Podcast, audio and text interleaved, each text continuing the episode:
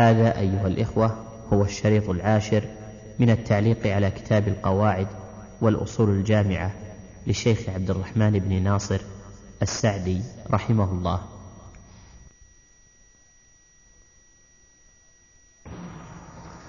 ومن الفروق الصحيحة ومن الفروق الصحيحة التفريق في طهارة الحدث الأكبر وطهارة الحدث الأصغر. حيث وجب في الطهارة الكبرى إيصال الماء إلى باطن الشعور ولو كثيفا. وأما الحدث الأصغر فلا يجب إيصالها إلى الباطن إلا إذا كان الشعر خفيفا. وطهارة التيمم يكفي فيها مسح ظاهر الشعر ولو خفيفا. إذا صارت ثلاثة أقسام. طهارة الغسل عن الجنابة لا بد أن يصل الماء إلى ظاهر الشعر وباطنه. وطهارة طهارة الوضوء إلى الواجب إلى ظاهره فقط. وطهارة التيمم لا يجب إيصال إيصال نعم. الواجب إلى ظاهره فقط في الوضوء إلا إذا كان خفيفا يصف البشرة فيجب إيصاله إلى باطنه. يعني في تفصيل في الوضوء. طهارة التيمم لا يصل لا يجب إيصال التراب إلى ما تحت الشعر سواء كان خفيفا أو كثيفا. نعم. ومن الفروق الصحيحة الفرق بين السجود على حائل من أعضاء السجود ف من أعضاء السجود فلا يجزئ أو على أو على حائل مما يتصل بالإنسان فيكره إلا لعذر وبحائل منفصل فلا بأس به. فلو وضع الإنسان جبهته على كفيه وهو ساجد لم يجزئ. ولو وضع جبهته على غترته يكره إلا لحاجة. ولو وضع منديلا أو خمرة فإنه لا بأس لأنه منفصل. نعم.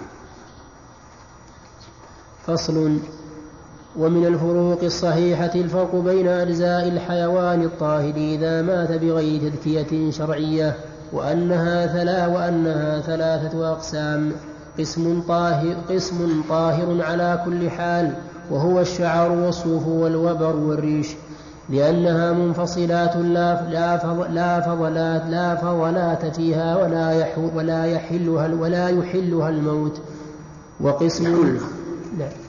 لا ولا ولا يحلها يحلها عندكم يحلها؟ لا شكلت مشكولة؟ لا.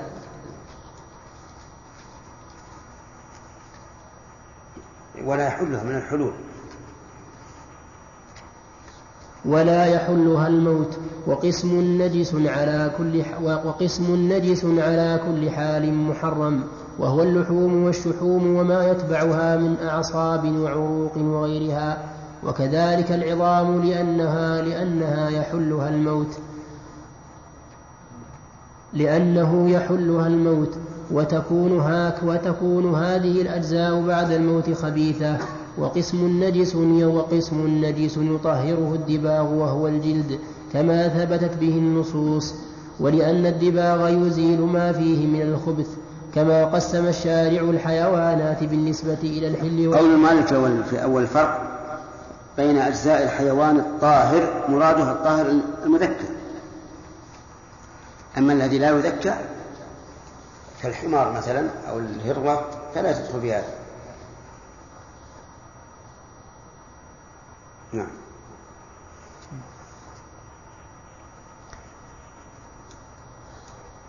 كما قسم الشارع الحيوانات بالنسبة إلى الحل والحرمة ثلاثة أنواع. قسم حلال طيب حيا وميتا وهو حيوانات البحر وكذا الجراد وقسم حرام لا ينفع فيه ذكاة ولا غيرها وهو كل ذي ناب من السباع وكل ذي مخلب من الطير والخبائث كل والخبائث كلها كما هو كما هو مفصل في كما هو مفصل في الأطعمة. وقسم وقسم يحل بشرط التذكية الشرعية وهو الأنعام الثمانية وأكثر الحيوانات البرية والطيور. والله أعلم.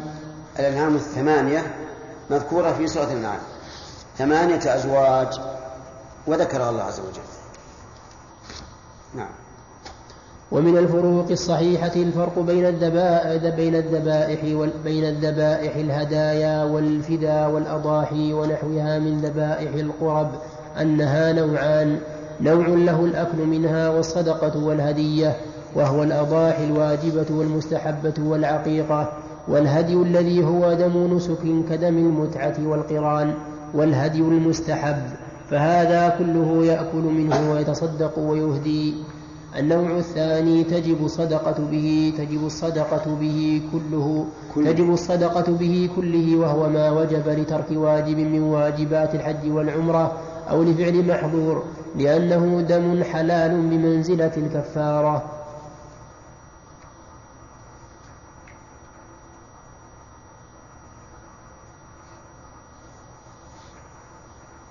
واضح؟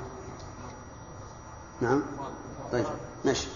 ومن الفروق الصحيحة الفرق بين المغالبات التي لا تحل مطلقا لا بعوض ولا غيره كالنرد والشطرنج ونحوها. وقسم وقسم تحل وقسم تحل بعوض وغير عوض وهي المسابقة على الخيل والإبل والسهام لأنها تعين على الجهاد الذي به قوام الدين. وقسم يهرق فيه بين أخذ العوض عليه فلا يحل وبين المغالبة من دون عوض فيحل وهو ما عدا ذلك.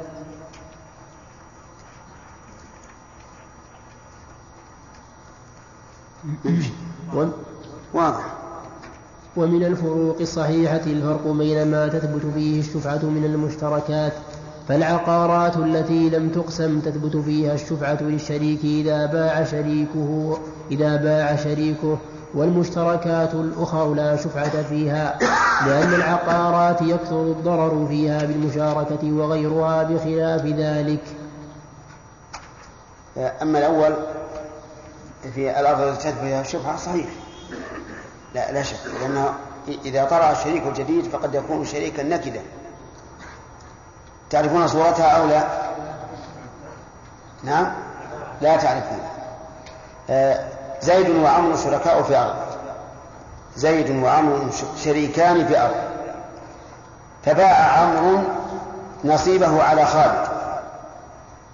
لزيد أن أن يشفع فيأخذ هذا النصيب بدون رضا خالد. لأنه ربما يكون خالد شريكا نكدا متعبا. فالشريك أن يشفع. غير الأرض ما في الشفعة. لو كانت السيارة بين رجلين فباع أحدهما نصيبه على ثالث. فليس للشريك أن يشفع لأنها لأنها ليست أرضا. وقال بعض أهل العلم بل له أن يشفع. وأن الشفعة ثابتة في كل شركة سواء من عقارات أو بيوت أو سيارات أو غيرها. لأن الضرر بالشريك الجديد متوقع. وفي حديث جابر قضى النبي صلى الله عليه وعلى آله وسلم بالشفعة في كل ما لم يقسم وهذا عام. فإذا وقعت الحدود يعني في الأرض وصرفت الطرق فلا شفعة. وربما تكون الشركة في المنقول كالسيارات وشبهها أعظم نعم أعظم من الأراضي إذا كانت السيارة بين اثنين فباع أحدهما نصيبه على ثالث وكان الثالث نكدا ماذا يعمل مع الشريك الأول؟ إن قال نبي نصلح السيارة قال لا أصبر. قال نبي أجلها قال أصبر. نبي نطلع عليها الحج قال أصبر. نعم. صدمت. نبي نصلحها قال والله اجرة الصدم كثيرة. نبي ندور أرخص. هذا يؤذي. يؤذي أذية عظيمة. فلهذا كان القول الراجح أن الشفعة ثابتة في كل مشترك إذا كان يتضمن ضررا على الشريك الأول. نعم. ومن الفروق الصحيحة بين ما لا تصح فيه الوكالة كحقوق الله المتعين على العبد فعلها بنفسه كالصلاة والطهارة ونحوها وحق الآدمي الذي يتعين فعله على صاحبه كالشهادة كالشهادة والقسم بين الزوجات ونحو ذلك. وبين ما تصح فيه الوكالة وهو ما عدا ذلك من العقود والفسوق والحقوق المالية ونحوها. هذا صحيح. أشياء ما تصح فيها الوكالة. لو قال الإنسان أوكلك تصلي عنك. يصح؟ ما يصح. وهناك أشياء يصح. لو وكله أن يحج عنه وهو غير قادر على الحج بنفسه صح.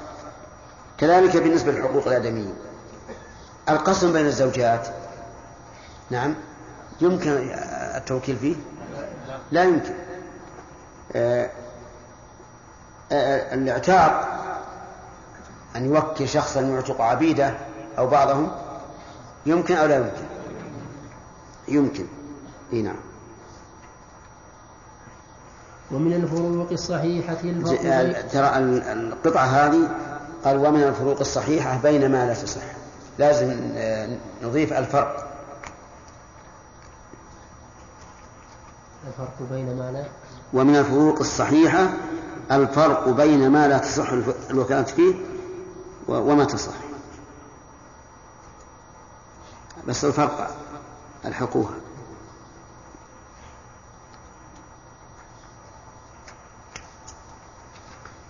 ومن الفروق الصحيحة الفرق بين اليمين والنذر فاليمين مقصوده الحث أو المنع أو التصديق أو التكذيب.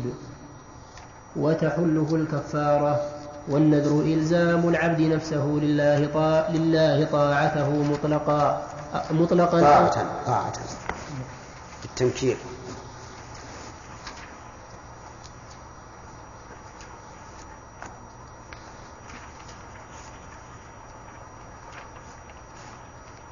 والنذر إلزام العبد نفسه لله طاعة مطلقا أو أو مطلقا أو معلقا لها على شرط على شرط حصول نعمة أو دفع نقمة. ويتعين فيه الوفاء فلا تفيد الأحسن مطلقا. مطلقا. إلزام العبد نفسه لله طاعة مطلقا يعني حال حال كون الإلزام مطلقا.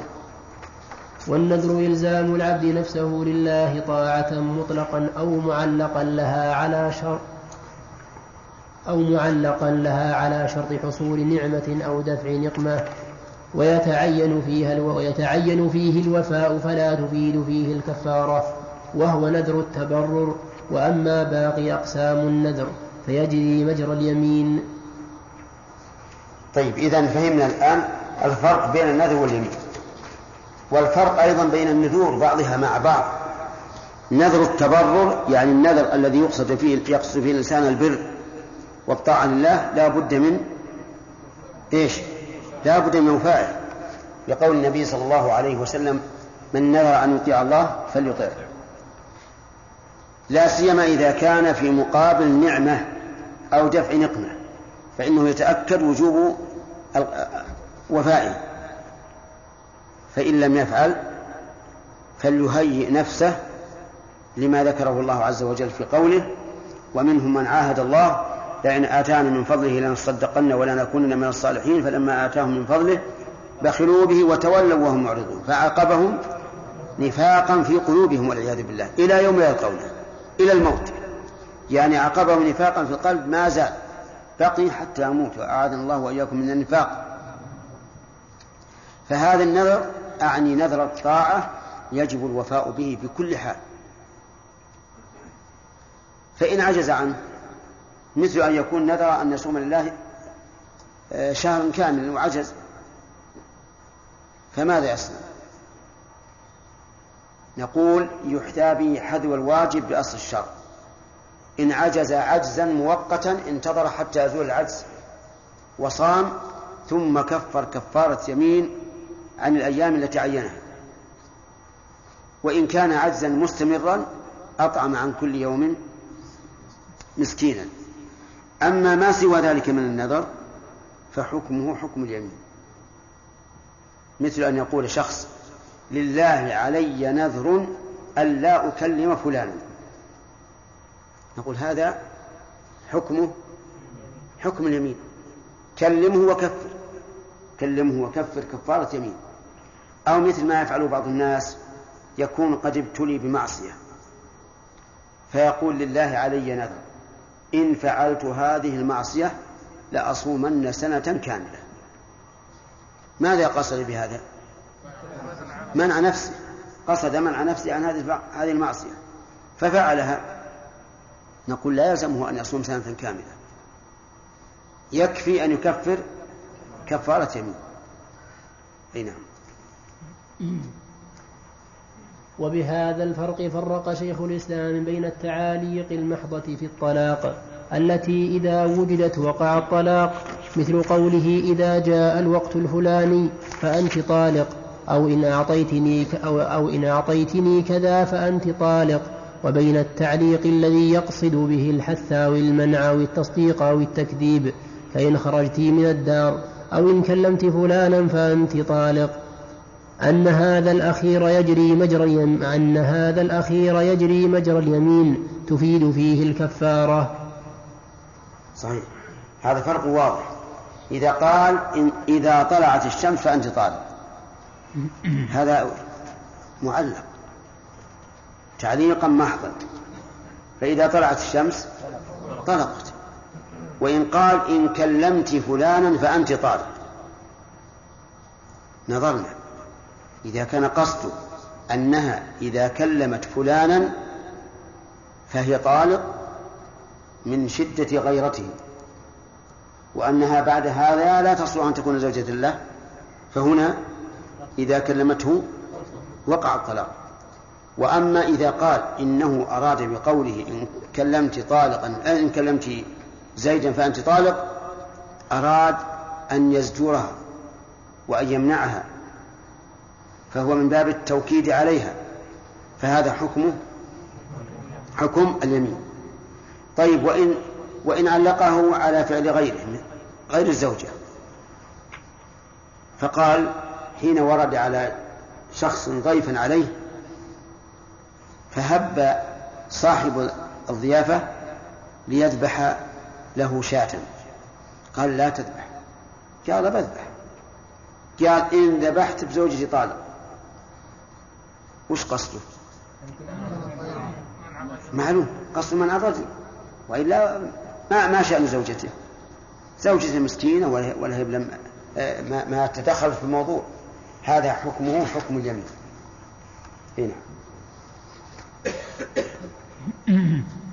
ومن الفروق الصحيحة الفرق بين إيقاع التحريم على الزوجة فهو ظهار فيه كفار فيه كفارة ظهار.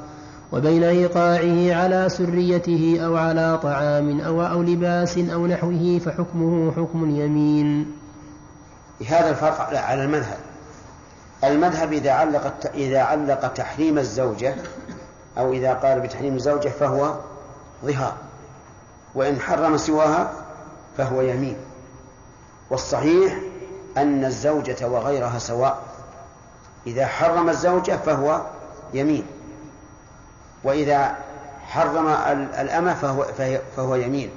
وإذا حرم لبس الثوب فهو يمين. وإذا حرم أن يأكل شيئا فهو يمين. هذا هو الصحيح.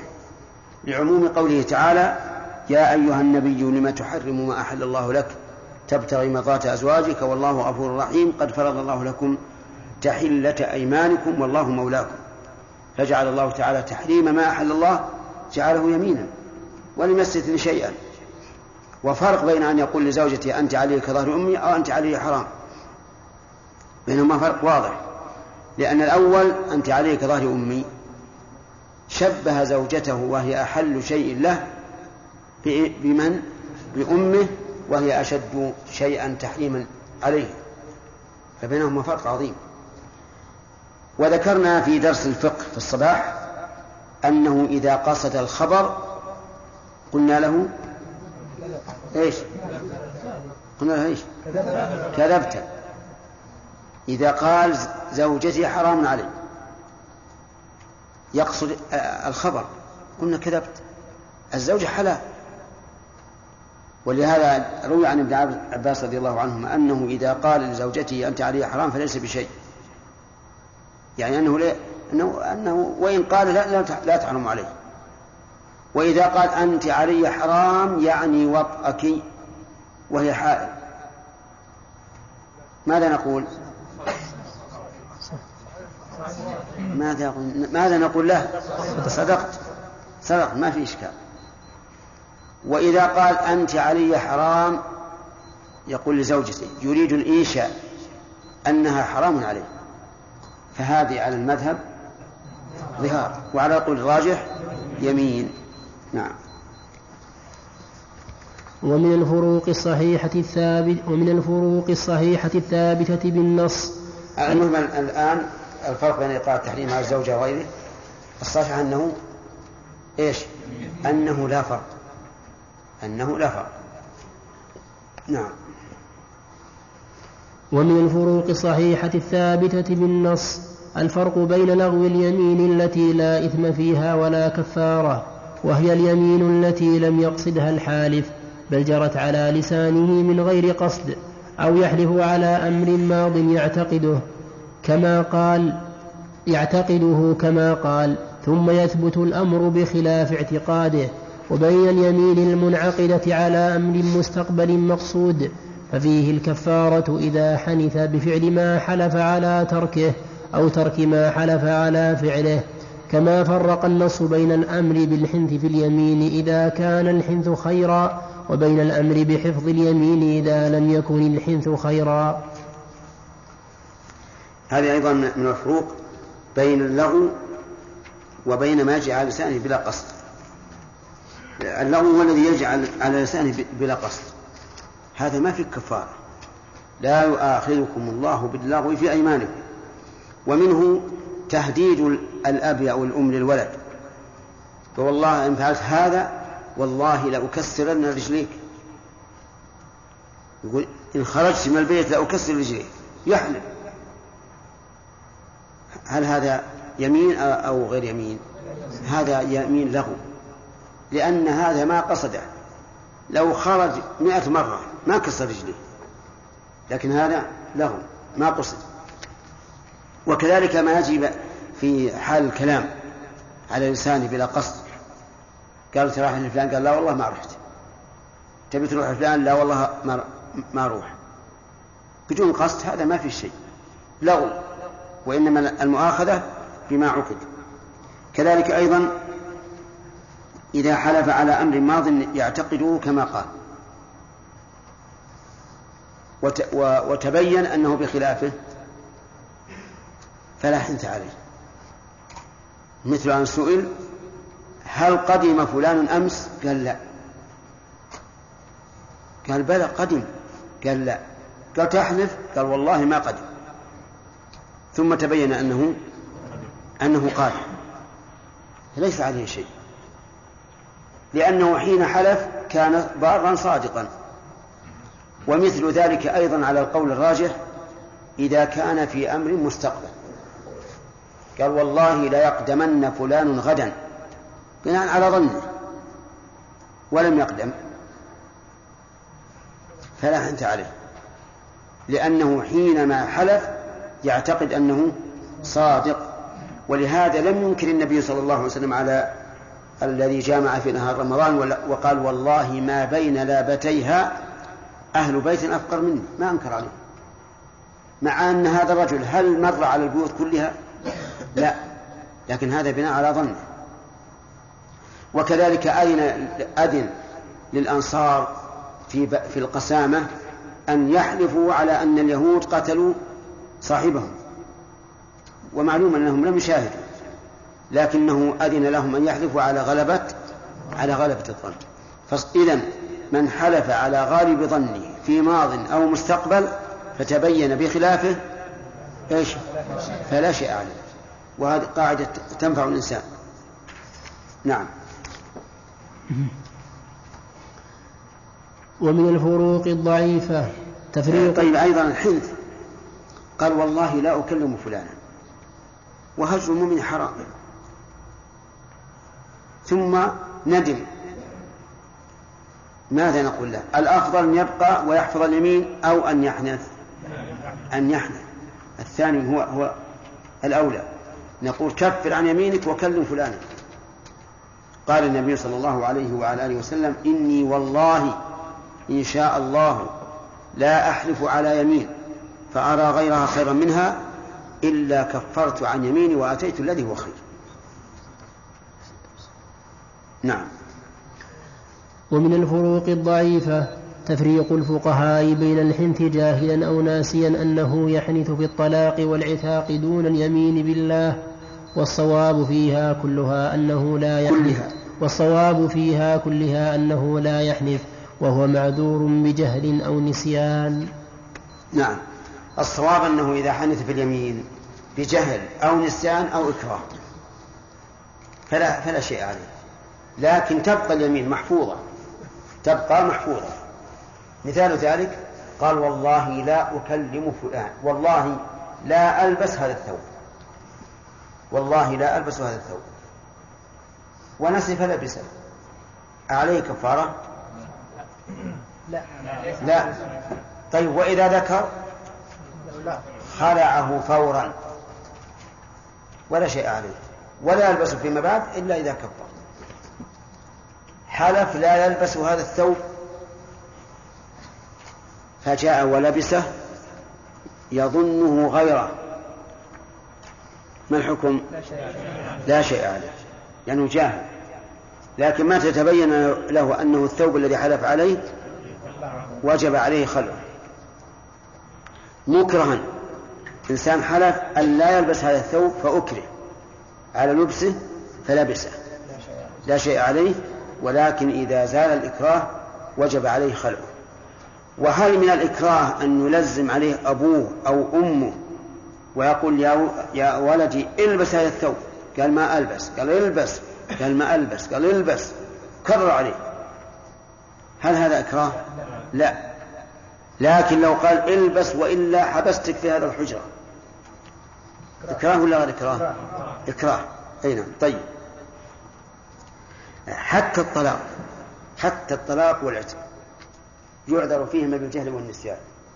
فلو قال لزوجته إن لبست هذا الثوب فأنت طالق. يقصد الطلاق. فنسيت ولبسته على المذهب تطلق والصحيح أنها لا تطلق لأنها ناسية. لو قال إن لبست هذا الثوب فأنت طالق يريد الطلاق. فجاءت دخلت البيت فلبسته تظنه غيره. إذا لبسته جاهلة ولا ولا عالمة؟ جاهلة. هل تطلق لا لأنها جاهلة.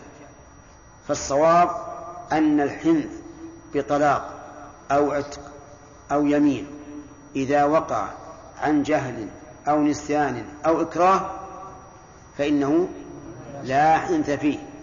لكن متى زال العذر؟ ثبت الحكم. يعني معناه بقي اليمين وبقي الطلاق وبقي, وبقي العتق.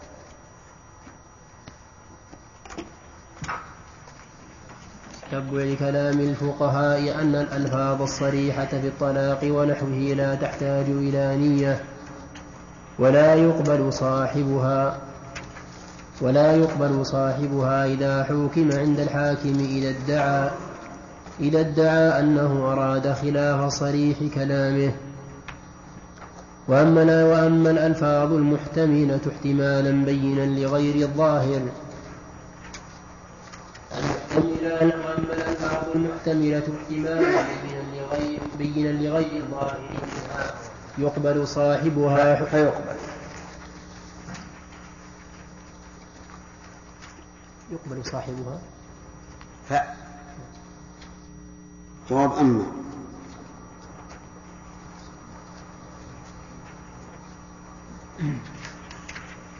فيقبل صاحبها. ها؟ فيقبل صاحبها. نعم.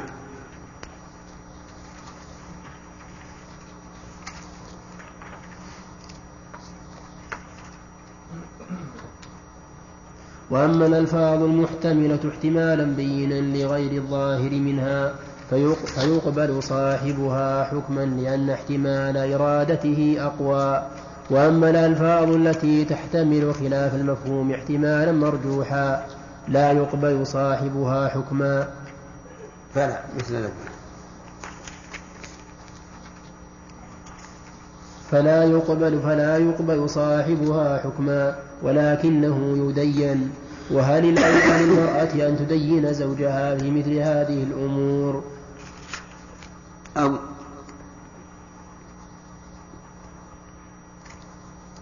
أو ترفعه.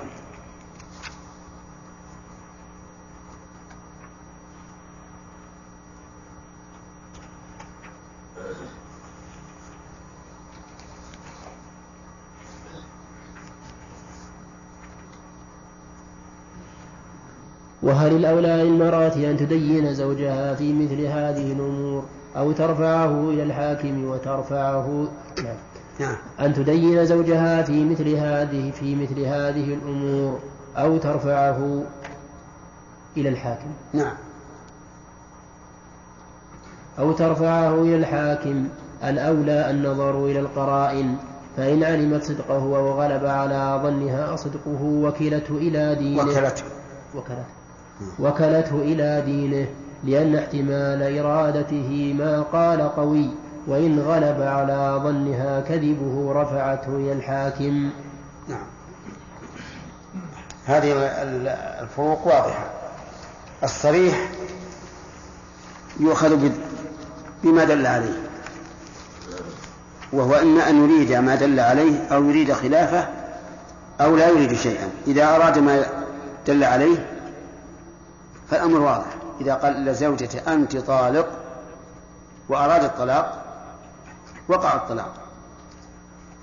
وإن أراد وإن أراد خلاف ظاهره وقال أنت طالق يعني من رباط. فهذا لا يقبل إن ترافعت معه إلى الحاكم. وإن وكلته إلى دينه قبل. وتارة لا لا ينوي هذا ولا هذا. فيلحق بالقسم الأول. يعني أنها تطلق الألفاظ المحتملة احتمالا آه، بينا لغير الظاهر. يقبل ما أراد. والألفاظ التي تحتمل خلاف المفهوم احتمالا مرجوحا لا يقبل لأنه خلاف الظاهر. ثم إذا قلنا بأنه يقبل حكما أو لا يقبل؟ إما أن تعرف المرأة من الرجل الورع وأنه لا يكذب فهنا نقول لا يجوز أن ترافعه يجب أن ترافعه للحاكم. يجب أن ترافعه للحاكم إذا علمت أنه متهاون ولا يبالي وأما إذا علمت صدقه فيحرم عليها أن ترافعه. وإذا ترددت فالأولى أن لا ترافعه لأن الأصل بقاء النكاح. فإذا قال أنا قلت أنت طالق أي من رباط. فإن كان الرجل ورعا دينا نعلم أنه لا يكذب. فمرافعته حرام. وإن علم أن وإن علمنا من حاله أنه كاذب وأنه لا يبالي فمرافعته واجبة. وإن ترددنا فالأولى عدم المرافعة لأنها لو رافعته وحكم القاضي بظاهر كلامه وكان قوله صحيحا حرمناها عليه وأحللناها لغيره فالأولى أن لا يرافع. نعم. ومن الفروق الصحيحة بين مسح الجبيرة ومسح الخفين ونحوهما أن الجبيرة لا تكون إلا عند الضرورة إليها وتمسح كلها في الحدث الأكبر والأصغر ويمسح عليها إلى حملها. حملها.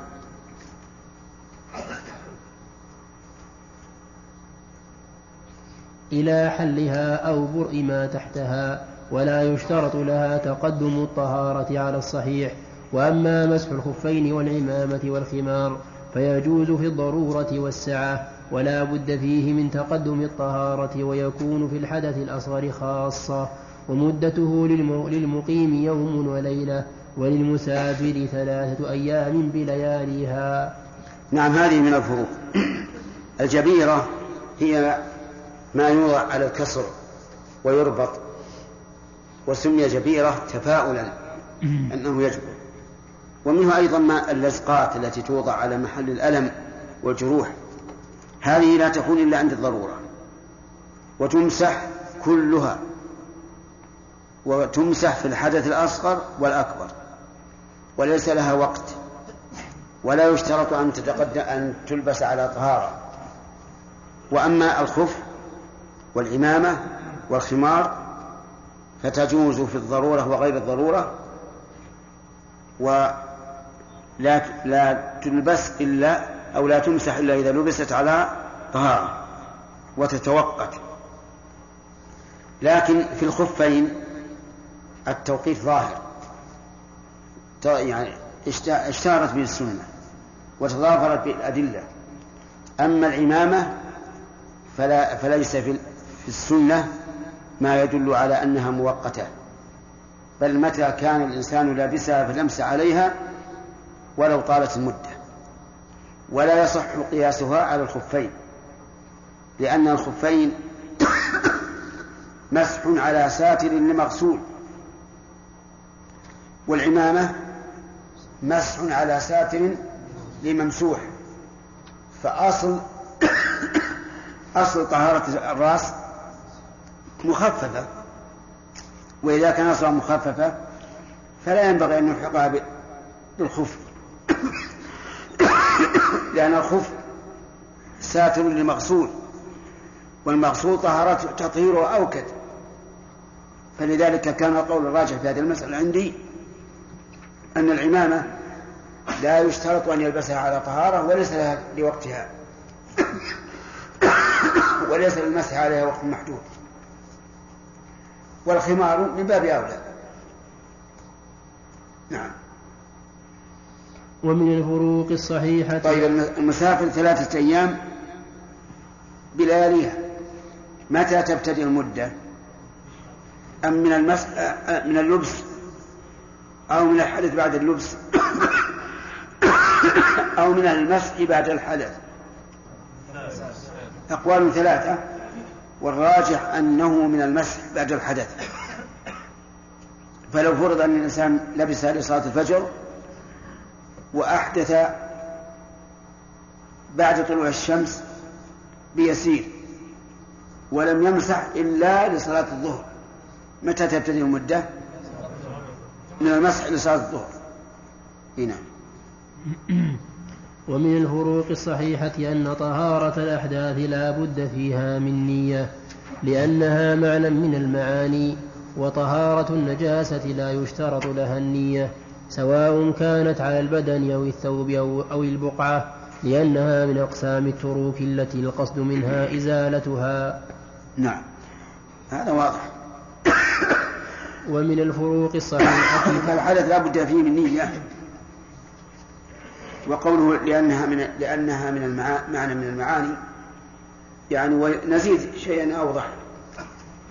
لأنها من المأمور من الأمور المأمور بها. والمأمور بها المأمور به لا بد أن ينوى فيه قصد الامتثال. فلذلك اشترطت النية للوضوء والغسل والتيمم. وأما إزالة النجاسة فالمقصود التخلي عنها. ولذلك لو أن المطر نزل على الأرض وأزال النجاسة طهرت الأرض وإن لم يعلم بها. أو كان له ثوب منشور أصابه المطر وطهر طهر بذلك. نعم. ومن الفروق الصحيح ومن الفروق الصحيحة تقسيمه النجاسة إلى ثلاثة أقسام. أحدها مغلظة أحدها. لأن أحد مبتدأ مغلظة خبر. هنا ما يصح البدل.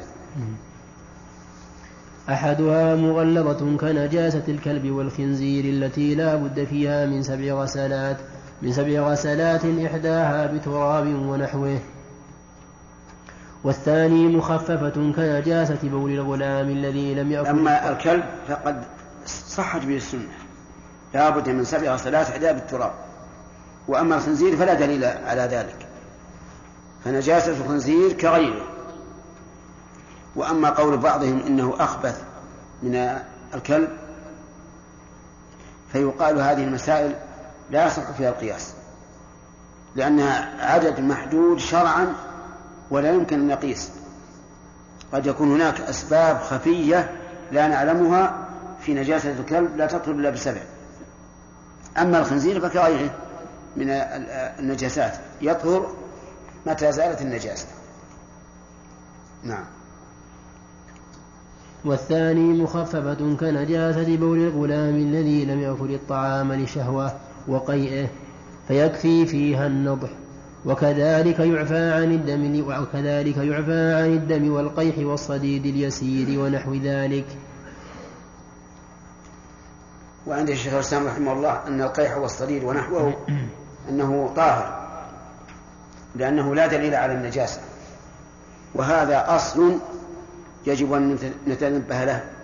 أصل في الحكم على الأشياء طهارة ونجاسة وهو أننا لا نثبت نجاسة شيء الا إلا بدليل. فإذا لم يوجد دليل فانه فإننا لا نحكم بنجاسته لا سيما في الأمور التي تكثر بين الناس. ولهذا كان القول الراجح عندي أن القيء ليس بنجس. لا من صغير ولا كبير. لأن نجاسته تحتاج إلى إلى دليل والناس مبتلون به القيء كثير. فإذا لم يصح عن النبي صلى الله عليه وعلى آله وسلم أنه أمر بغسله فالأصل الأصل الطهارة. نعم. والثالث متوسطة وهي باقي النجاسات يكفي فيها على الصحيح أن تزول بأي شيء وبأي عدد وقيل, وقيل لا بد فيها من سبع غسلات. وقيل لا بد من ثلاث. وقيل إنه على حسب غلظ النجاسة.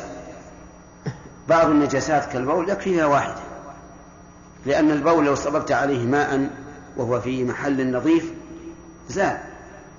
اعتبر هذا في الحوض الذي المرمر الآن. إذا صببت على البول ماء زال. وقد لا يزول إلا بعد صب كثير حسب الحال.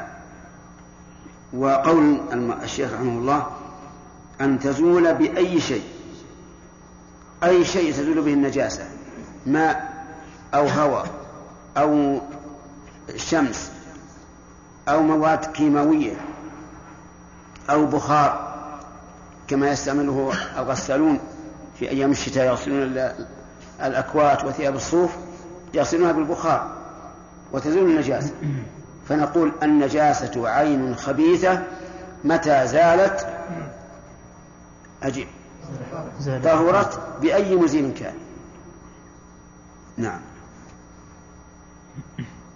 ومن الفروق الصحيح ومن الفروق الصحيحة أن الدماء ثلاثة أقسام. قسم قسم نجس لا يعفى عن قليله ولا كثيره وهي دماء الحيوانات النجسة كالكلب ونحوه. وقسم طاهر مطلقا وهي التي تبقى في الذبيحة بعد ذبحها باللحوم والعروق ودم ودم السمك ونحوها. دم السمك ونحوها الضابط دم كل ما ميتته طاهرة هذا الضابط. كل ما ميتته طاهرة فدمه طاهر. بناء على هذه القاعدة أن دم الآدمي طاهر. لأن لأن ميتة الآدمي طاهرة وما انفصل من الآدم من عضو فإنه طاهر.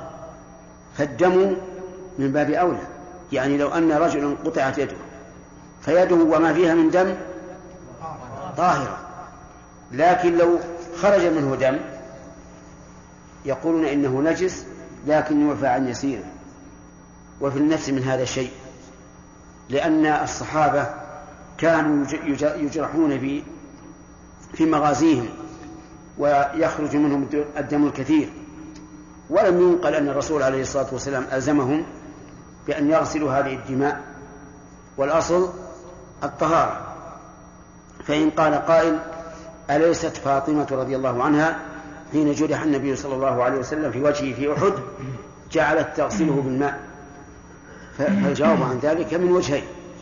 الوجه الأول أن مجرد الفعل لا يدل على على الوجوب. الثاني أن هذا من باب إزالة ما يشوه لأن بقاء الدم على الوجه يشوه بلا شك وتشمئز منه النفس. ولهذا كان القول الراجح عندي أن الدماء أن دم الإنسان طاهر إلا ما خرج من سبيل. فما خرج من سبيل من القبل أو الدبر فإنه نجس ولا يرفع عن يسير لأن النبي صلى الله عليه وعلى آله وسلم أمر النساء إذا أصاب ثيابهن دم الحيض أن يغسلنه قليلا كان أو كثيرا. نعم.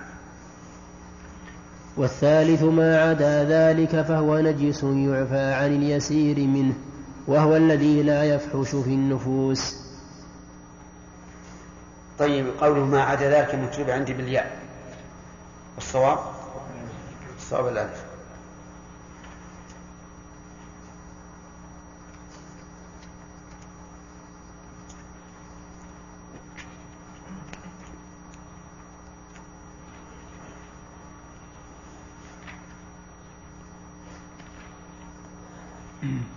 طيب ما تقولون في دم السمك؟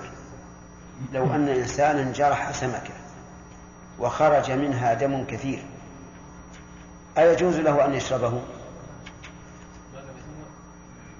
نعم. كيف؟ هذا احتراز غير وارد يا فؤاد أنت لو تاكل التمر تضرر بك إنه حرم عليك. ها؟ لا تقبل نفسه وما شربه إلا النفس تقبل. نعم نقول له ذلك. له ذلك لقول النبي صلى الله عليه وسلم في البحر هو الطهور ماء الحل ميتته. نعم. ومن الفروق الصحيحة صحة الحج والعمرة من الصبي الذي لم يميز دون بقية العبادات فلا بد فيها من التمييز. يستثنى من هذا الزكاة. فالزكاة تجب. نعم. كيف؟ هذا احتراز غير وارد يا أنت لو تاكل التمر تضرر بك إنه حرم عليك. ها؟ لا تقبل نفسه وما شربه إلا النفس تقبل. نعم نقول له ذلك. له ذلك لقول النبي صلى الله عليه وسلم في البحر هو الطهور ماء الحل ميتته. نعم. ومن الفروق الصحيحة صحة الحج والعمرة من الصبي الذي لم يميز دون بقية العبادات فلا بد فيها من التمييز. يستثنى من هذا الزكاة. الزكاة تجب على المميز وغير المميز والعاقل والمجنون وإذا دفعت في حال جنونه أو حال تمييزه قبل أن أو أو أو في مجنون التمييز أجزأت. لكن الشيخ رحمه الله لما لم تكن عبادة بدنية لم يشر إليها لأنها عبادة مالية. نعم. فصل ومن الفروق الصحيحة أن عورة الصلاة ثلاثة أقسام أحدها الغليظة وهي عورة المرأة الحرة البالغة كلها عورة إلا وجهها والثاني الخفيفة وهي عورة ابن سبع سنين إلى أن يتم له عشر فهي القبل والدبر والثالث من عدا هؤلاء من السرة إلى الركبة وهذا في الصلاة. من عدا بالألف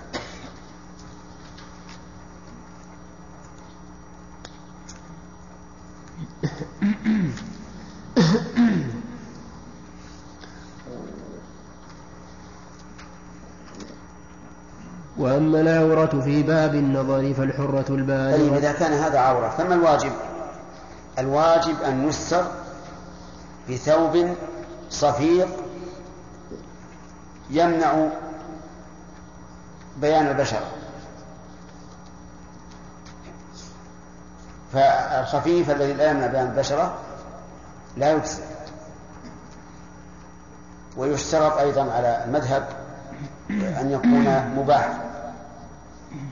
فلا يجزئ الستر بغير المباح ويشترط على القولين أن يكون طاهرا. إذا بثوب صفيق بثوب صفيق طاهر. وهل يشترط إباحته أو لا؟ عرفنا الخلاف نعم. وأما العورة في باب النظر فالحرة البالغة الأجنبية لا يجوز النظر. لا يجوز النظر. لا يجوز للرجل. لا يجوز للرجل النظر إليها.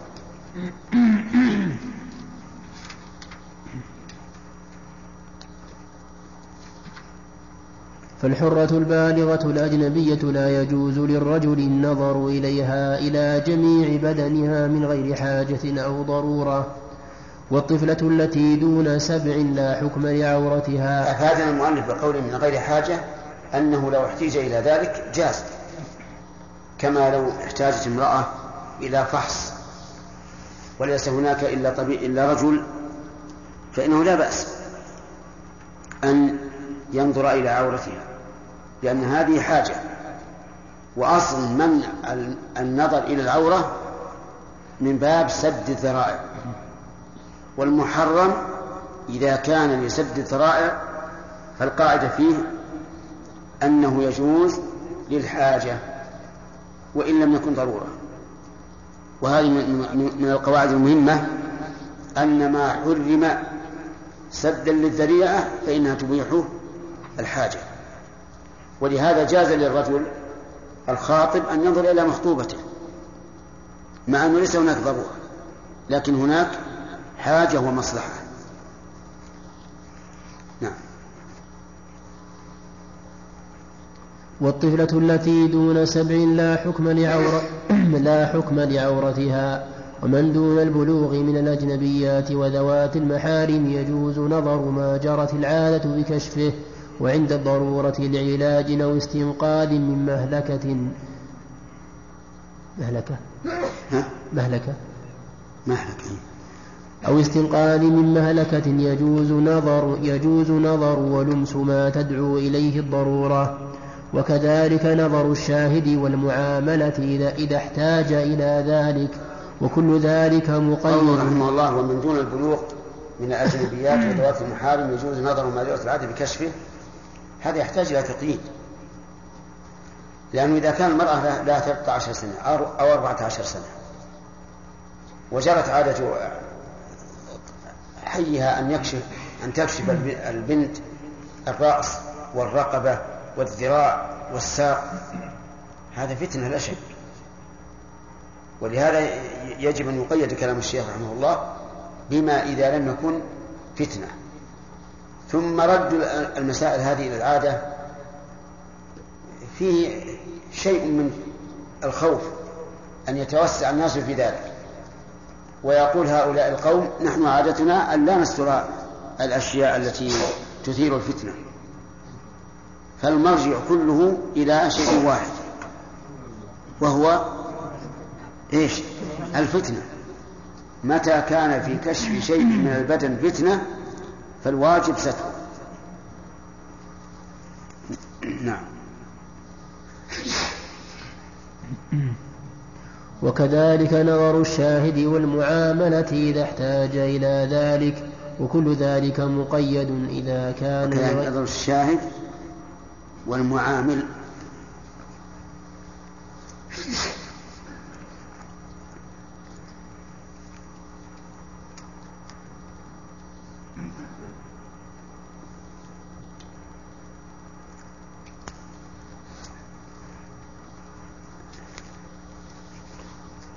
كيف نظر الشاهد يعني لو قيل اشهد على هذه المرأة وقال لا أشهد إلا إذا رأيت وجهها يجوز أن يرى وجهها؟ نعم يجوز. حتى إذا احتيج إلى أداء الشهادة قال هاتوه انظر إليها هل هي هل هي المرأة التي شهدت عليها أو لا؟ المعامل أيضا إنسان جاءت امرأة تشتري منه حاجة وليس معها فلوس. قالت أنا فلانة فلانة والله ما عرفت افتشي الوجه عشان أعرفك يقول الفقهاء أن هذا جائز. إن يجوز أن تكشف وجهها لمن تعامله ليعرفها بوجهها. لكن الشيخ رحمه الله قيد. يقول مقيد إذا كان لغير الشهوة. أما إذا كان للشهوة أو خيف ثوران الشهوة فإنه لا يجوز. نعم. ومن الفروق الصحيحة أن اللباس ثلاثة أقسام. قسم حلال على الذكور والإناث وهو الأصل في جميع أنواع الأكسية التي لم يرد منع من الشارع منها. وقسم حرام على الذكور والإناث مثل المغصوب والتشبه بالكفار وتشبه كل واحد من الرجال والنساء بالآخر. وقسم حرام على الذكور وفي أيضا يضاف إلى هذا ما فيه صور اللباس اللي فيه الصور حرام على الرجال والنساء.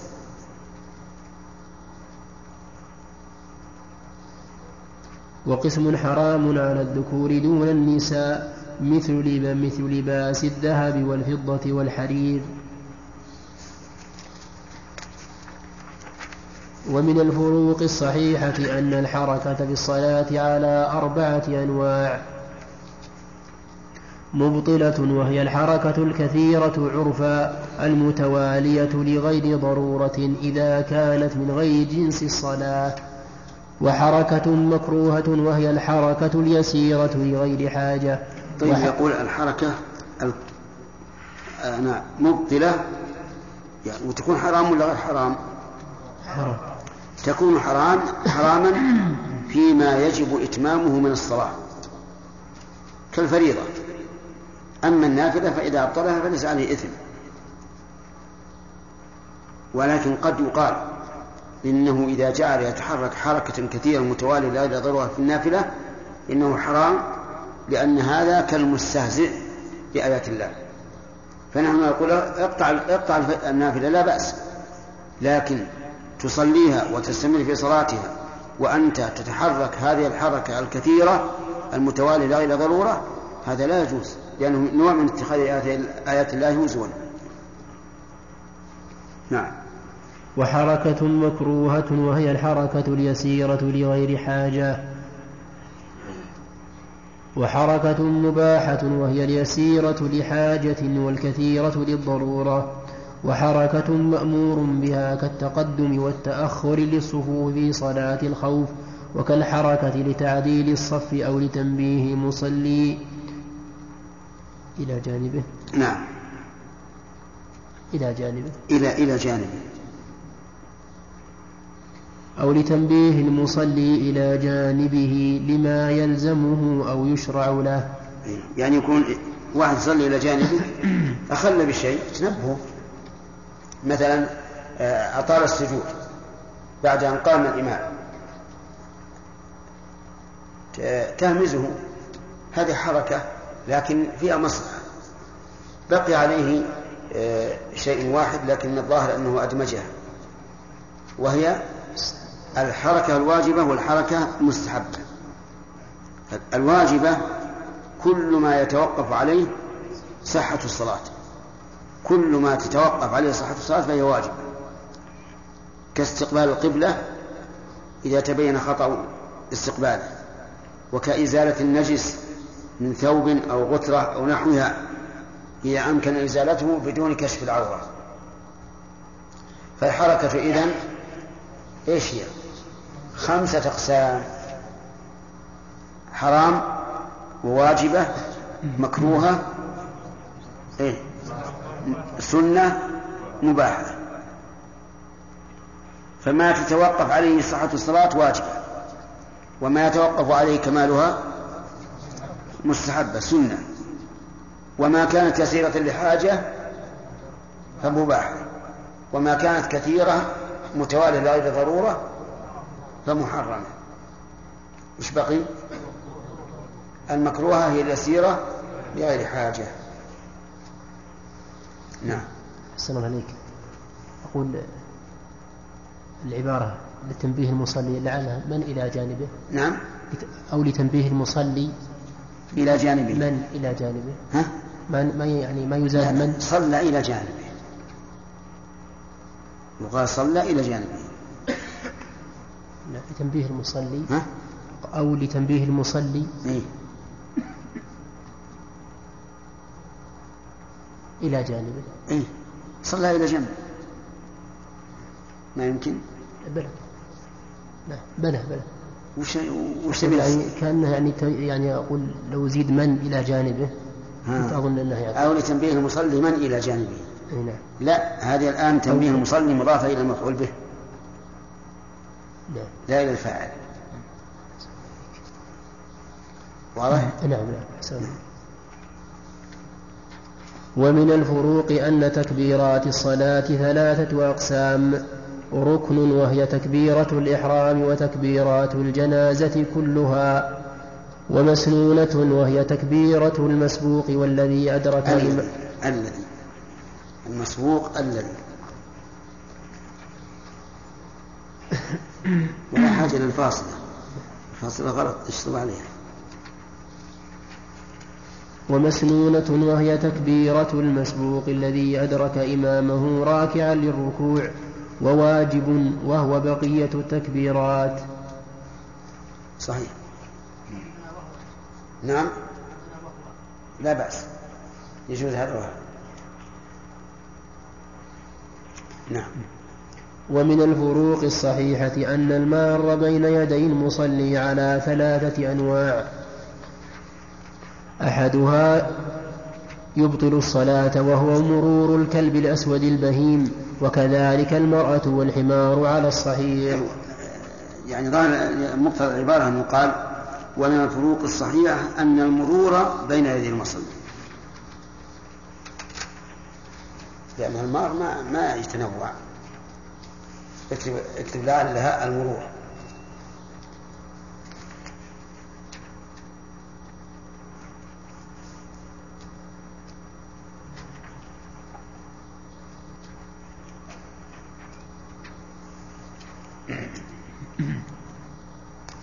ومن الفروق الصحيحة أن المرور بين يدي المصلي على ثلاثة أنواع.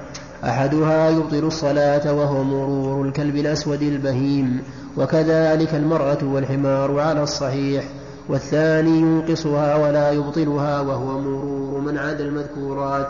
من عدا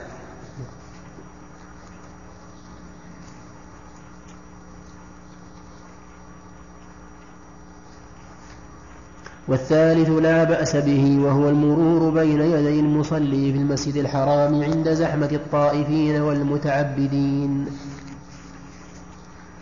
ولكن يقال في الأخيرة أصل الذي قام يصلي في المطاف لا حرمة له. لأنه طا... لأنه صلى في مكان ليس ليس له. المطاف مكان لمن؟ للطائفين.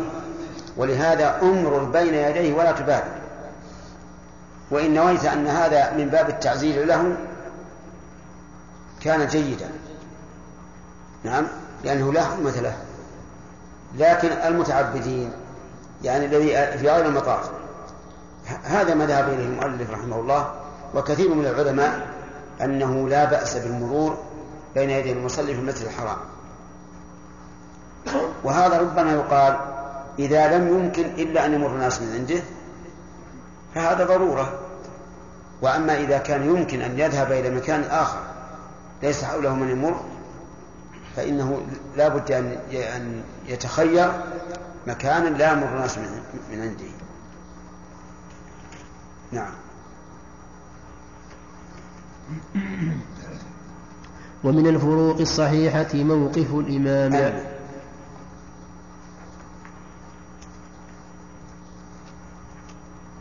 أن موقف المأموم على أربعة أقسام.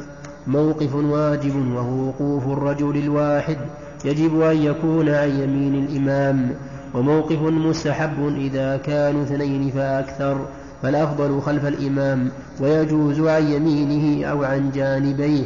وموقف مباح وهو وقوف المرأة مع الرجل وموقف ممنوع وهو وقوف الرجل الواحد. وهو وقوف الرجل الواحد خلفه أو خلف الصف مع القدرة على المصافة قوله رحمه الله موقف المباح وهو موقف المرأة مع الرجل يشترط فيه أن يكون محرما لها أو زوجا. أما الأجنبي فلا. فلو أن رجلا دخل المسجد في ليالي رمضان للتهجد ولم يجد في المسجد إلا امرأة. وقام يصلي هل نقول إنه يجوز للمرأة في هذه المسألة أن تتقدم وتقف إلى جنب الرجل؟ لا لا يجوز. لا أشكال فيه وليس هذا مراد الشيخ. مراد الشيخ بشرط أن لا يكون أن تكون من محارمه أو أن يكون زوجا لها. طيب إذا كان يقول المؤلف رحمه الله ويجوز وقوف الاثنين عن يمينه أو عن جانبيه. أيهما أفضل عن اليمين أو عن الجانبين؟ الثاني أفضل. يعني إمام ومأمومان. احتاج أن, أن احتاج المأمومان أن يقفا مع الإمام. فالأفضل أن يكون عن يمينه وعن شماله. والدليل على هذا يعني الدليل على هذا أنه لما كان الوقوف مع الإمام مشروعا في الاثنين كانا يقفان عن يمينه وعن شماله.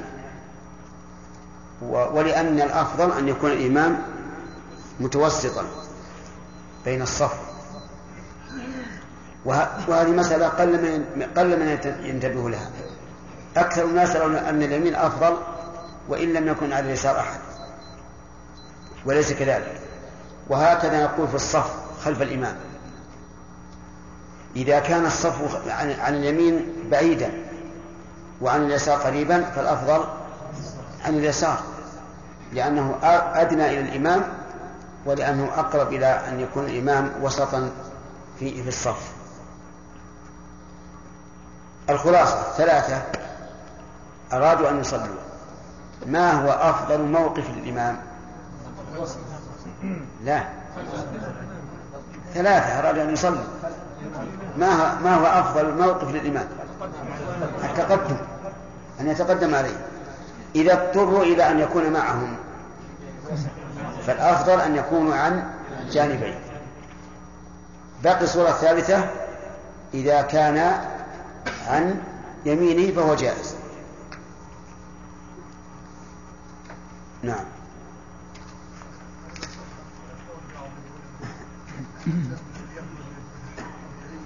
إيش؟ الدم الذي يخرج من الفتحات الطبيعية من من؟ الدم. إيه؟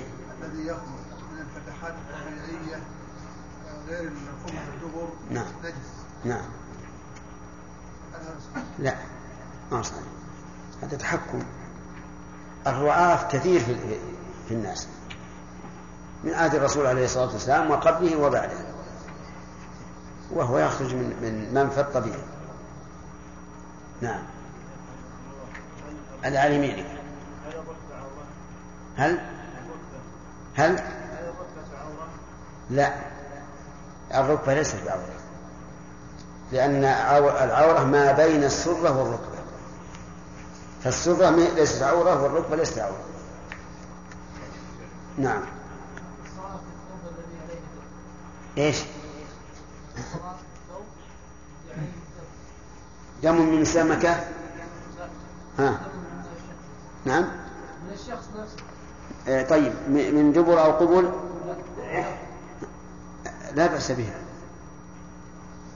لأن قررنا الآن قررنا قبل قليل أن دم الآدمي طاهر إلا ما خرج من قبل أو دبر نعم. نعم.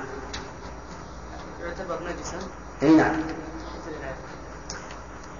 الدليل عموم الأمر بالاستنجاء أو الاستجمار فيكون كله خارج الأصل فيه أنه لا بد أن يزال. ثم هو أيضا إذا خرج سيمر بقناة متلوثة. فلا بد أن يحمل منها. نعم. هل هو عوره الفخذ؟ في الصلاة يعني ولا في النظر؟ في النظر. أما أما إذا كان فخذ شاب فأنا أرى أنه يحرم النظر إليه. ولا يجوز كشفه لما في ذلك من الفتنة. وأما إذا كان شيخا كبيرا يعمل في في حرثه أو يعمل على دابته وخرج أسفل فخذه فلا بأس. ينظر إليه. نعم سليم. عنك شيخ. بعض الناس يستعمل الاستحياء في كل شيء. حتى فرق فرق شيخ. حتى. حتى فرق لو كان عليه ضرر. مثل ان الوضوء وقت البرد بعضهم يصير فيه فيه جروح. غالية يعني ما ما يستمر. ويغسلها يغسلها يقول أنا هذا الاستحياء هو يصير على ضرر يا شيخ يتركها يا شيخ ولا لا لا لا يغسلها. في الحديث الذي في السنن وإن كان فيه شيء من الضعف في الرجل الذي شج وأصابته جنابة وقال لإخواني هل ترون لي رخصة؟ قالوا لا فاغتسل ومات؟ قال الرسول عليه الصلاة والسلام إذا صح الحديث قتلوه قتلهم الله. هل لا سألوا إذا لم يعلموا فإنما شفاء العي السؤال. لكن هنا مسألة يا سليم. في الشتاء في ماء بارد وماء ساخن. أيهما الأولى أن يتوضأ به؟ ساخن. أليس الرسول عليه الصلاة والسلام قال إسباغ الوضوء على المكاره؟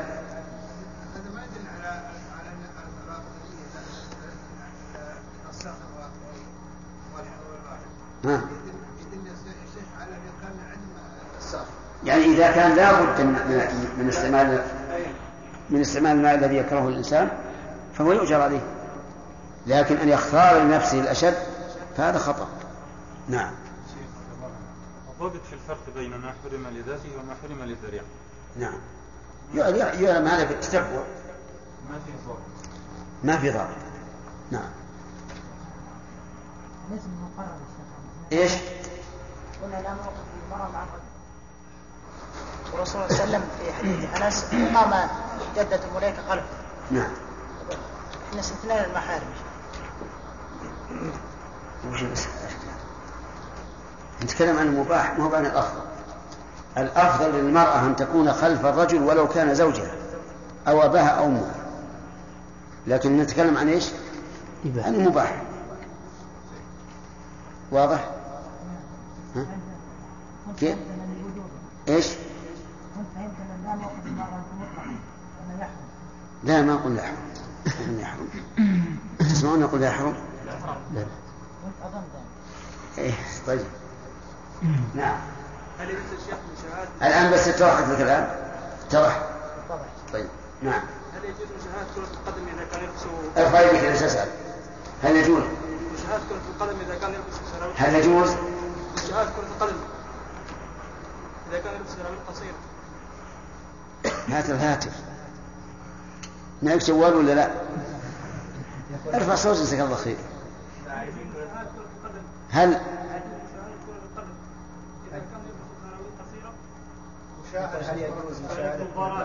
أي المباراة؟ مشاهدة المباراة ضياع للوقت ودمار للعين. وخطر على الإنسان لأنه لو نجح أحد اللاعبين الذي قد يكون من غير المسلمين تعلق القلب به واحترمه وعظمه. فأرى أن العاقل لا يضيع وقته بمشاهدة المباريات. حتى وإن كانت نفسه تستأنس لذلك وتهواه يأسفها. بدل ما يطالع هذه المباريات يطالع كتاب ينتبه به رياض الصالحين أو تفسير القرآن وغير ذلك. أما هذه فلا شك أنها مضيعة للوقت ودمار للعين وإضاعة للمال وتوجب تعلق القلب بمن لا لا يسوي شيئا. أفهمت؟ هذا مع أن أسمع أن بعضهم يكون عليه سراويل قصيرة. نعم؟ هذا سؤال.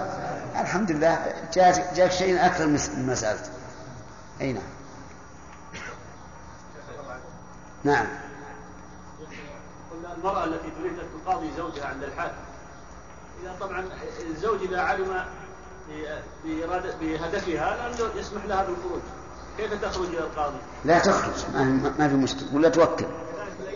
تخرج ولا توكل الأيام التي يمتنع زوجها يمتنع وليها من سهلة. إن كو... أنت في عصر الهاتف الآن. تكلمه أو توصي أحد. ما هي مشكلة هذه؟ نعم. ذبح المسفوح هذا اللي ينزل على الثياب هل ينجس الثياب؟ اقرأ قول الله تعالى قل لا أجد. اقرأ. لا يقرأ أحد هو.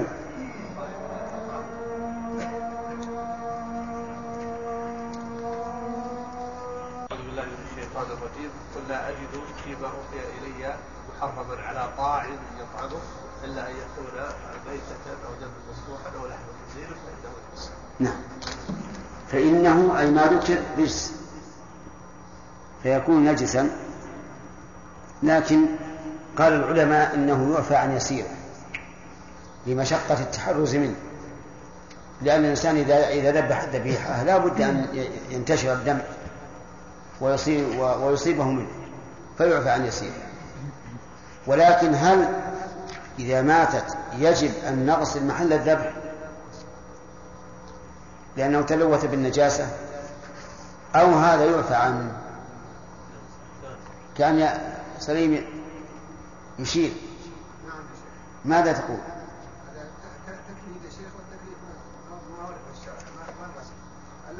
المهم الخلاصة يجب ولا ما يجب؟ ما يجب. ماذا تقولون؟ ها؟ صحيح. صحيح. لأن هذا مما يعفى عنه. ولأنه لم يرد عن النبي صلى الله عليه وسلم أنه كان يأمر الناس إذا ذبحوا الذبيحة أن يغسلوا مكان الدم. وقال في الآية أن الطاعم يطعم فقط الطعام استشهد مثلا بأثر ابن مسعود عندما لحظ الجزور والدماء عليه وصلى والدماء عليه. يسير يحمل على أنه يسير. إن صح الخبر يحمل على أنه يسير. وطاعم يطعم ما يحمل على الأكل فقط. لا قال فإنه رجس التعليل والرجس والنجس. نعم. شيخ الكتاب فيه وقسم حرام على ذكور النساء مثل لباس الذهب والفضة والحرير اللي عندنا هكذا. ما هي اللي عندكم؟ حرام على الذكور دون النساء. دون النساء مثل لباس الذهب والفضة. نعم. والحرير والفضة. الفضة نعم. لكن يستثنى منها شيء يسيرا يستثنى منها شيء يسير بالنسبة للرجل. نعم.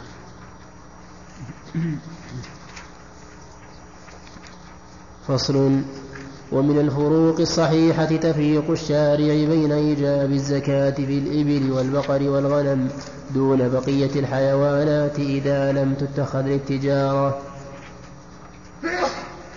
وكذلك التفريق بين ما تجب فيه الزكاة من الحبوب والثمار المكيلة المدخرة إذا بلغت نصابها الشرعي دون بقية الخضر والفواكه ونحوها.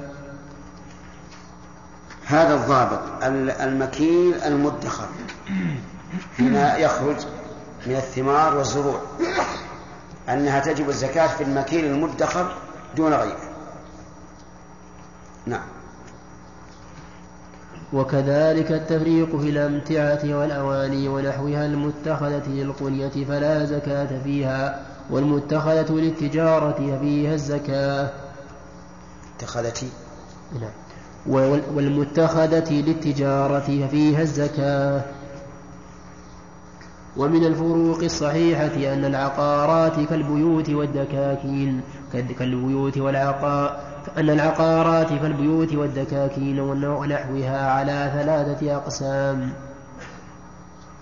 قسم لا زكاة فيه أصلا وهو الذي يحتاجه للسكنى والانتفاع بنفسه وقسم يزكي وقسم يزكي قيمته كل عام وهو الذي يتخذه منها للتجارة وقسم وقسم يزكي ما يرد عليه من المغل كالبيوت والدكاكين التي يستغلها والأثل الذي يستغله فما حصل له من فعله ضمه إلى ما من عنده. مغله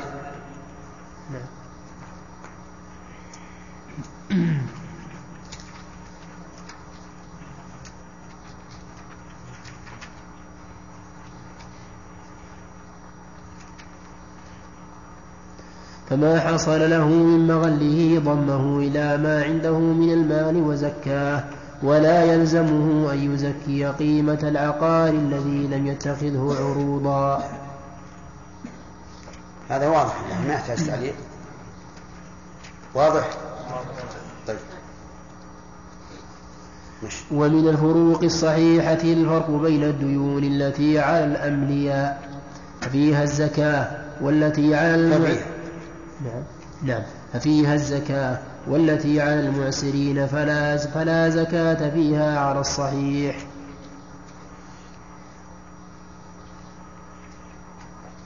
ومن الفروق الصحيحة أن من أي أن من يعطى من الزكاة إن كان لحاجته فلا بد أن يكون فقيرا. وإن كان للحاجة إليه كالمؤلف وفي سبيل الله فيعطى كذلك ولو فيعطى كذلك ولو غنيا. لعلها من ذلك. لأنه قال من الزكاة يعطى من الزكاة. يكتب لعلها من ذلك.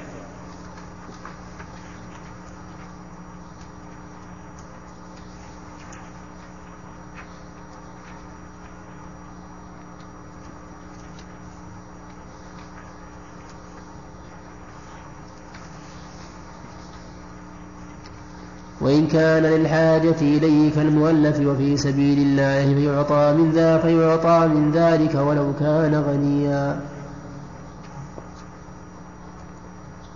قول كالمؤلف وكذلك أيضا العاملون عليها. العاملون عليها يعطون لحاجة إليه مع أنها حاجة تتعلق بنفس بنفس الزكاة.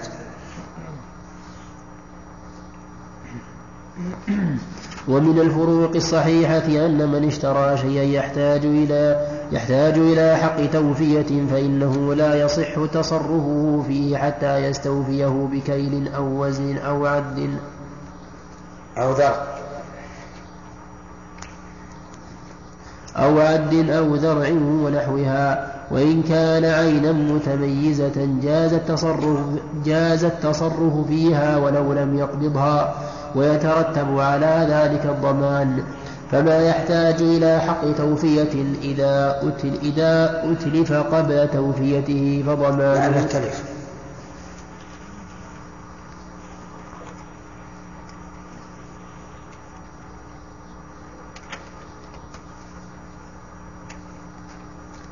فما يحتاج إلى حق توفية إذا تلف قبل توفيته فضمانه على البائع وكذلك جوائح الثمار وما سوى ذلك فعلى المشتري.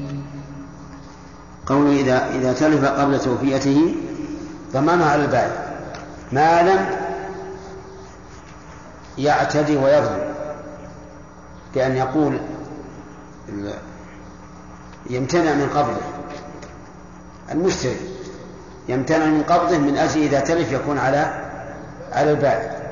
فإذا كان البائع قد بدله يقول تعال خذ حقك. وهو يقول انتظر. كلما قال خذ حقك امتنع. فهذا يكون ضمانه على على المشتري لأنه هو الذي امتنع من قبضه وأضر بذلك البائع.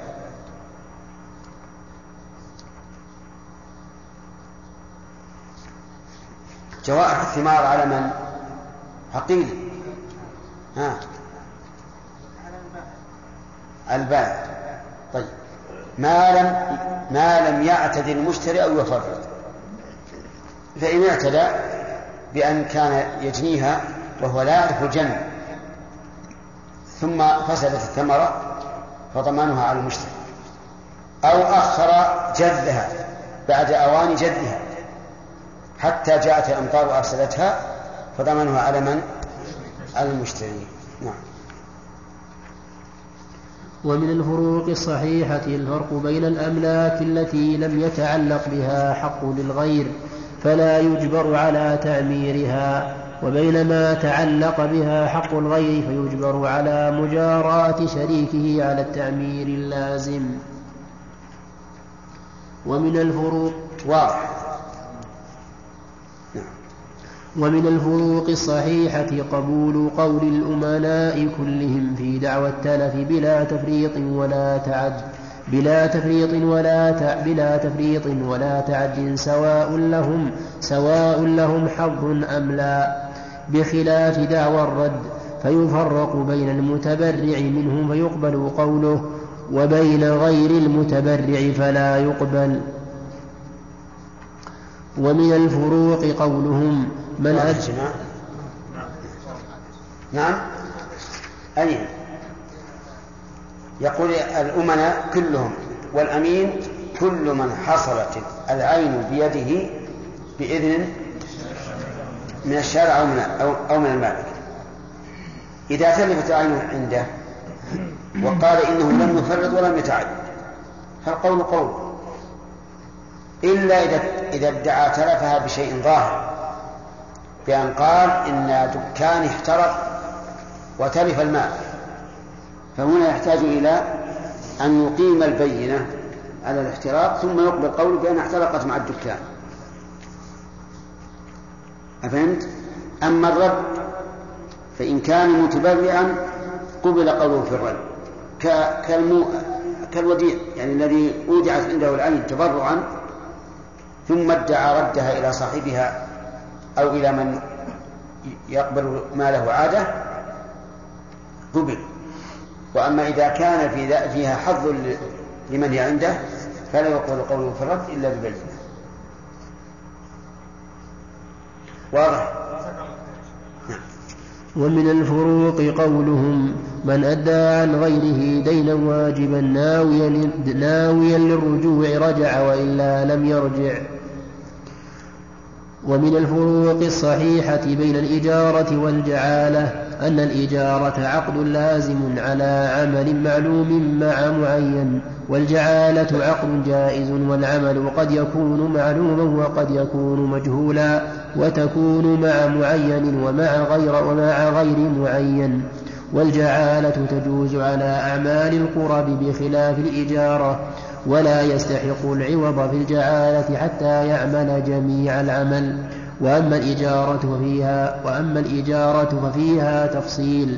إن كان المانع لتكميل العمل من جهة المؤجر فلا شيء له. وإن كان من جهة المستأجر فعليه كل الأجرة. وإن كان بغير ذلك وجب من الأجرة بقدر ما استوفى.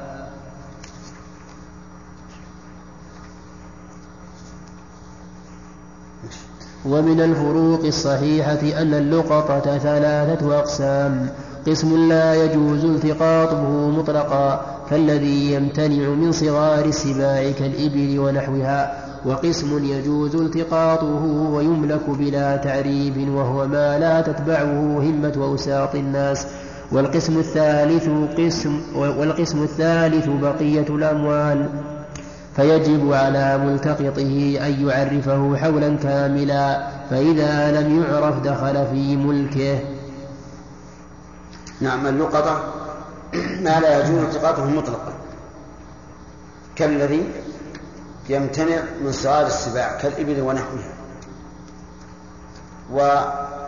واللقطة بالنسبة للحيوان لا تسمى لقطة وإنما تسمى ضالة. لكن تسامح في التعبير عن الضالة باللقطة وحكى لي بعض بعض الإخوة من الطلبة قال عندنا البعير لا تمتنع من من السباع. وهو من أهل إفريقيا. يقول لو أدع لو أدع البعير أكلته السباع. من حدثني بهذا؟ أي نعم. إذا يكون حكم حكم الشاة يعني لك أن تأخذها.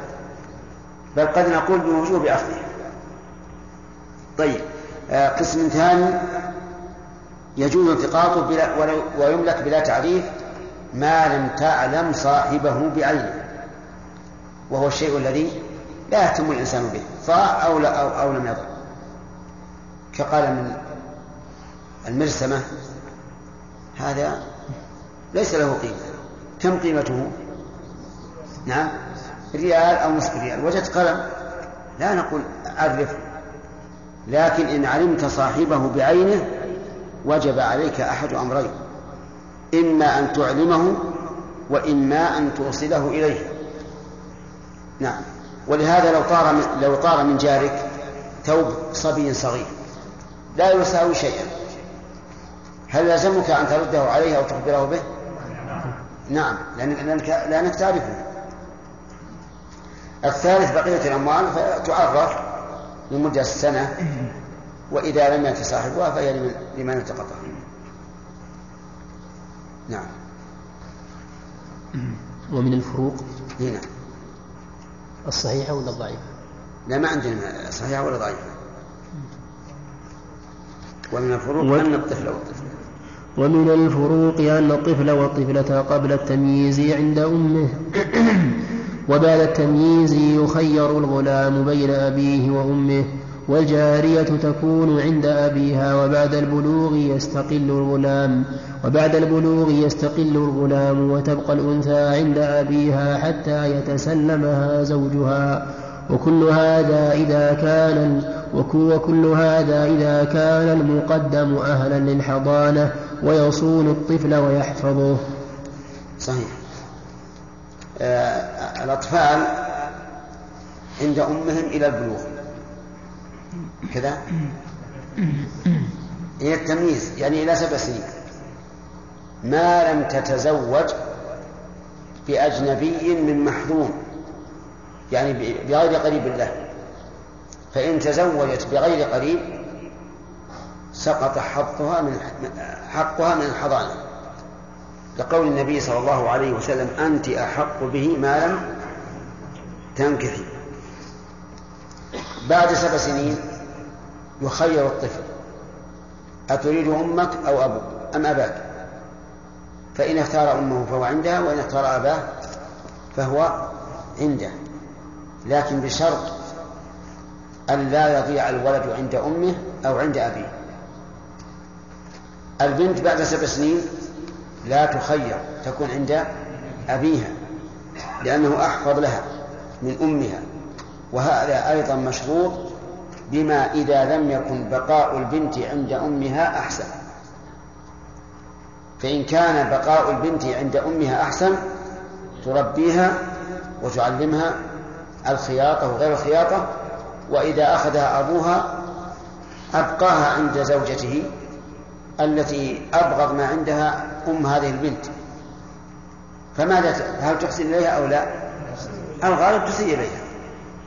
وتقدم أولادها عليها. تكسر خاطرها. وإذا اعتدى أولادها علي عليها نعم صارت مع أولادها. فمثل هذا لا يجوز أن تعطى الأب. بل يجب أن تبقى عند أمها لأن المقصود هو حفظ الطفل. وصيانته وتربيته والإحسان إليه. فإذا فقدت هذه الأشياء فلا حق لمن فلا حق لأحد في حضانته. نعم. ومن الفروق الصحيحة أن الوكيل لا يشترط أن يكون عدلا والولي والولي لليتيم ونحوه لا بد أن يكون عدلا لأنه ولاية. والو... لأنه ولاية والوكالة نيابة. وفرق آخر الوكيل لا يأكل إلا بإذن موكله ولي اليتيم إن كان غنيا فليستعفف. المسألة الأولى مهمة. الإنسان يجوز أن يوكل شخصا ولو كان فاسقا. لأن الوكيل يتصرف وكأنه الموكل. فإذا وكل شخصا فاسقا فإننا نقول لا بأس. لكن الولي لا بد أن يكون عدلا. لأنه, لأنه ولاية من قبل الشرع. واليتيم لولا أنه خاضع للشرع لقال لا أحد يتولى عليه ولا على ماله فالفرق بينهما ظاهر لكن إذا علم الموكل أن الوكيل لا يتحاشى عن المحرمات. بمعنى يتعامل بالربا يتعامل بالأشياء الممنوعة فحينئذ لا يجوز أن يوكله. نعم. شيخ بارك الله فيكم حدثكم آدم